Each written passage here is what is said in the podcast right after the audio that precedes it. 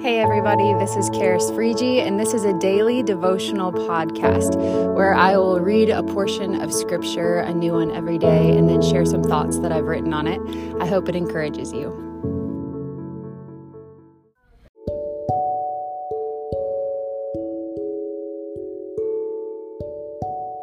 Good morning, everyone. Today is May 14th, and we're going to read Proverbs chapter 14 first in the ESV and then in the message version.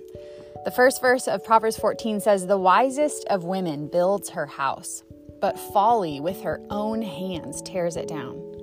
Whoever walks in uprightness fears the Lord, but he who is devious in his ways despises him. By the mouth of a fool comes a rod for his back, but the lips of the wise will preserve them. Where there are no oxen, the manger is clean, but abundant crops come by the strength of the ox. A faithful witness does not lie, but a false witness breathes out lies. A scoffer seeks wisdom in vain, but knowledge is easy for a man of understanding. Leave the presence of a fool, for there you do not meet words of knowledge. The wisdom of the prudent is to discern his ways, but the folly of fools is deceiving. Fools mock at the guilt offering, but the upright enjoy acceptance. The heart knows its own bitterness, and no stranger shares its joy. The house of the wicked will be destroyed, but the tent of the upright will flourish. There is a way that seems right to a man, but its end is the way to death. Even in laughter, the heart may ache, and the end of joy may be grief. The backslider in heart will be filled with the fruit of his ways, and a good man will be filled with the fruit of his ways. The simple believes everything, but the prudent gives thought to his steps. One who is wise is cautious and turns away from evil, but a fool is reckless and careless. A man of quick temper acts foolishly, and a man of evil devices is hated. The simple inherit folly, but the prudent are crowned with knowledge. The evil bow down before the good, the wicked at the gates of the righteous. The poor is disliked even by his neighbor, but the rich has many friends. Whoever despises his neighbor is a sinner, but blessed is he who is generous to the poor. Do they not go astray who devise evil? Those who devise good meet steadfast love and faithfulness. In all toil there is profit, but mere talk tends only to poverty.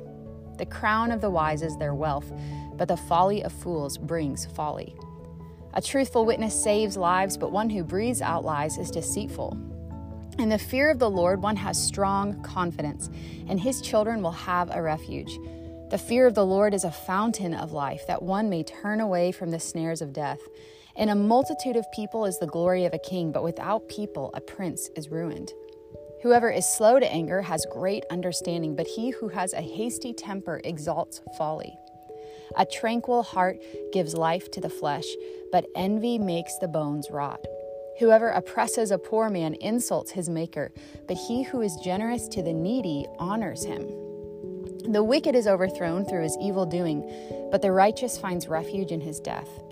Wisdom rests in the heart of a man of understanding, but it makes itself known even in the midst of fools. Righteousness exalts a nation, but sin is a reproach to any people. A servant who deals wisely has the king's favor, but his wrath falls on one who acts shamefully. And then in the message version, the same proverb says, Lady Wisdom builds a lovely home. Sir Fool comes along and tears it down brick by brick.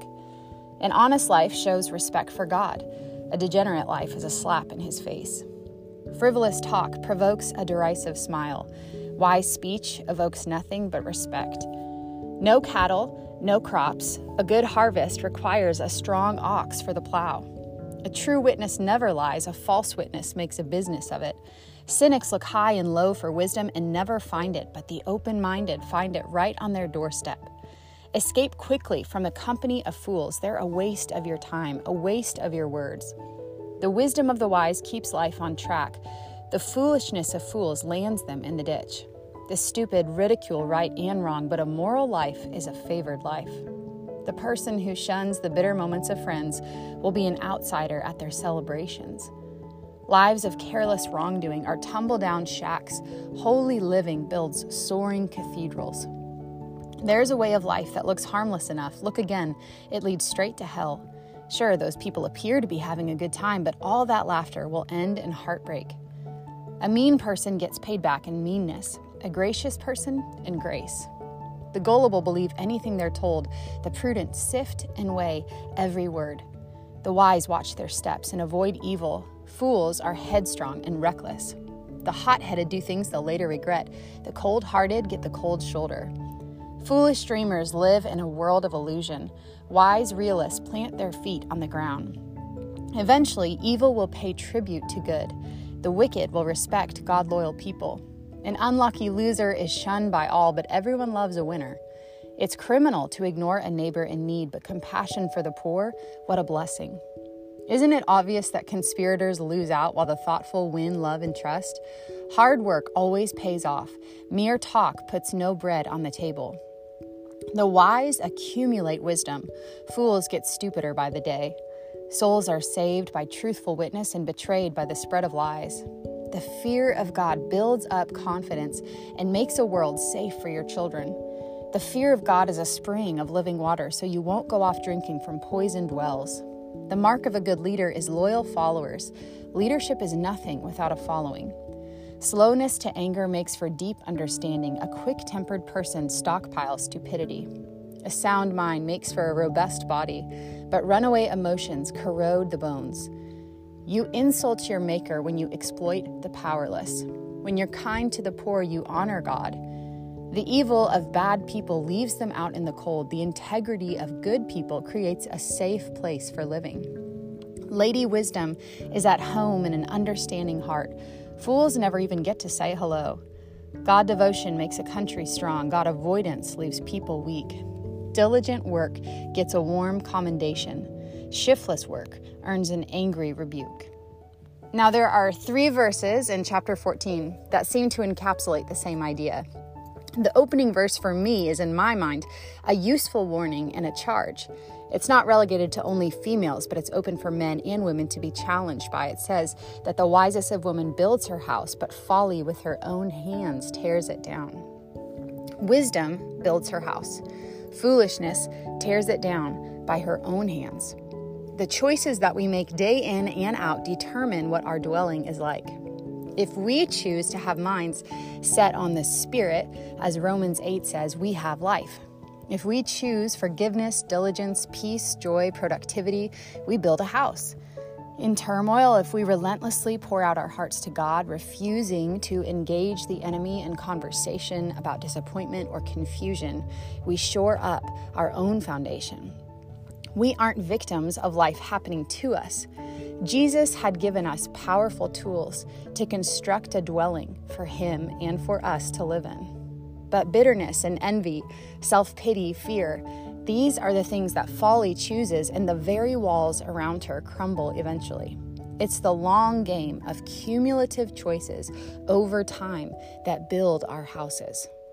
The second two verses speak to contentment and envy. So a wise woman builds her house and then doesn't compare it with that of her neighbors. Verse 11 says, The house of the wicked will be destroyed, but the tent of the upright will flourish.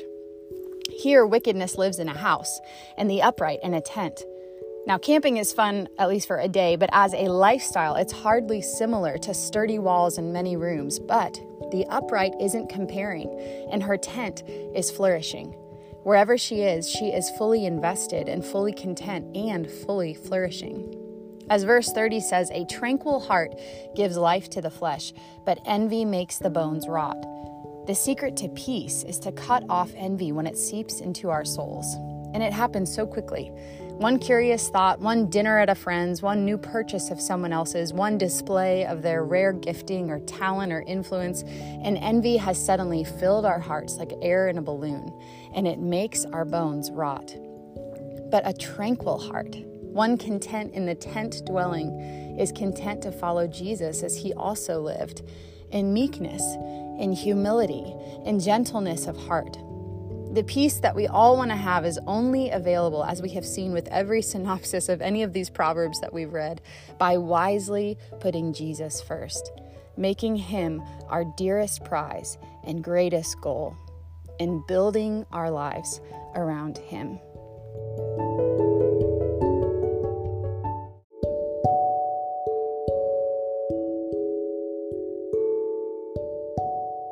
Hey, thanks so much for listening today. I think as I was reading this, I, I have always loved that opening verse of Proverbs 14, and it's been one that the Lord has used a lot of times to rebuke me and to teach me and to train me and it's this idea of the agency that we have as humans to build something with what He's given us, to take what we have. And it reminds me of when Jesus told a parable about a manager who gives little, um, it's like talents or gifts or money to his servants. And he gives some a lot, and some five, and some one. And then he leaves. And when he comes back, he wants to know what they've done with it and the one with 10 has invested it and made 10 more, and the other one has taken the five and made five more. But the one says, Well, I knew you were wicked and cruel, so I took it and I hid it, I buried it.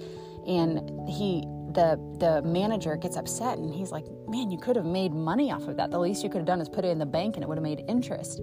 And instead, he took it and he buried it. And I think about our lives sometimes, the different materials that come by way of the talents that we have or the giftings we have or the things we've been entrusted with, and sometimes the hard seasons that come. And almost using it as a recipe, like, Lord, what can I make for you that would honor you in this season? And how there is this really powerful part of our lives where we get to choose what we do with what He's given us. Um, I'm reading a book by Danny Silk called Keep Your Love On, and it's um, about relationships and boundaries, but in it, he talks about powerful people versus powerless people. And of course, he's using the paradigm of the kingdom of God and just saying, as powerful people, we get to take the things that happen to us and the ways that people treat us and do something with it and construct what we believe is God's best for our lives from those things with the help of the Holy Spirit, obviously. And as I've just been thinking through that, it seems to be a theme that I'm encountering throughout a lot of life is how do I not be a victim of life, but how do I take life and with reverence before God say, I'm going to build an altar out of the things that you've given me because you're worthy. And that's my encouragement and challenge for you today. And uh, we will be back here tomorrow for Proverbs 15. Have a wonderful day.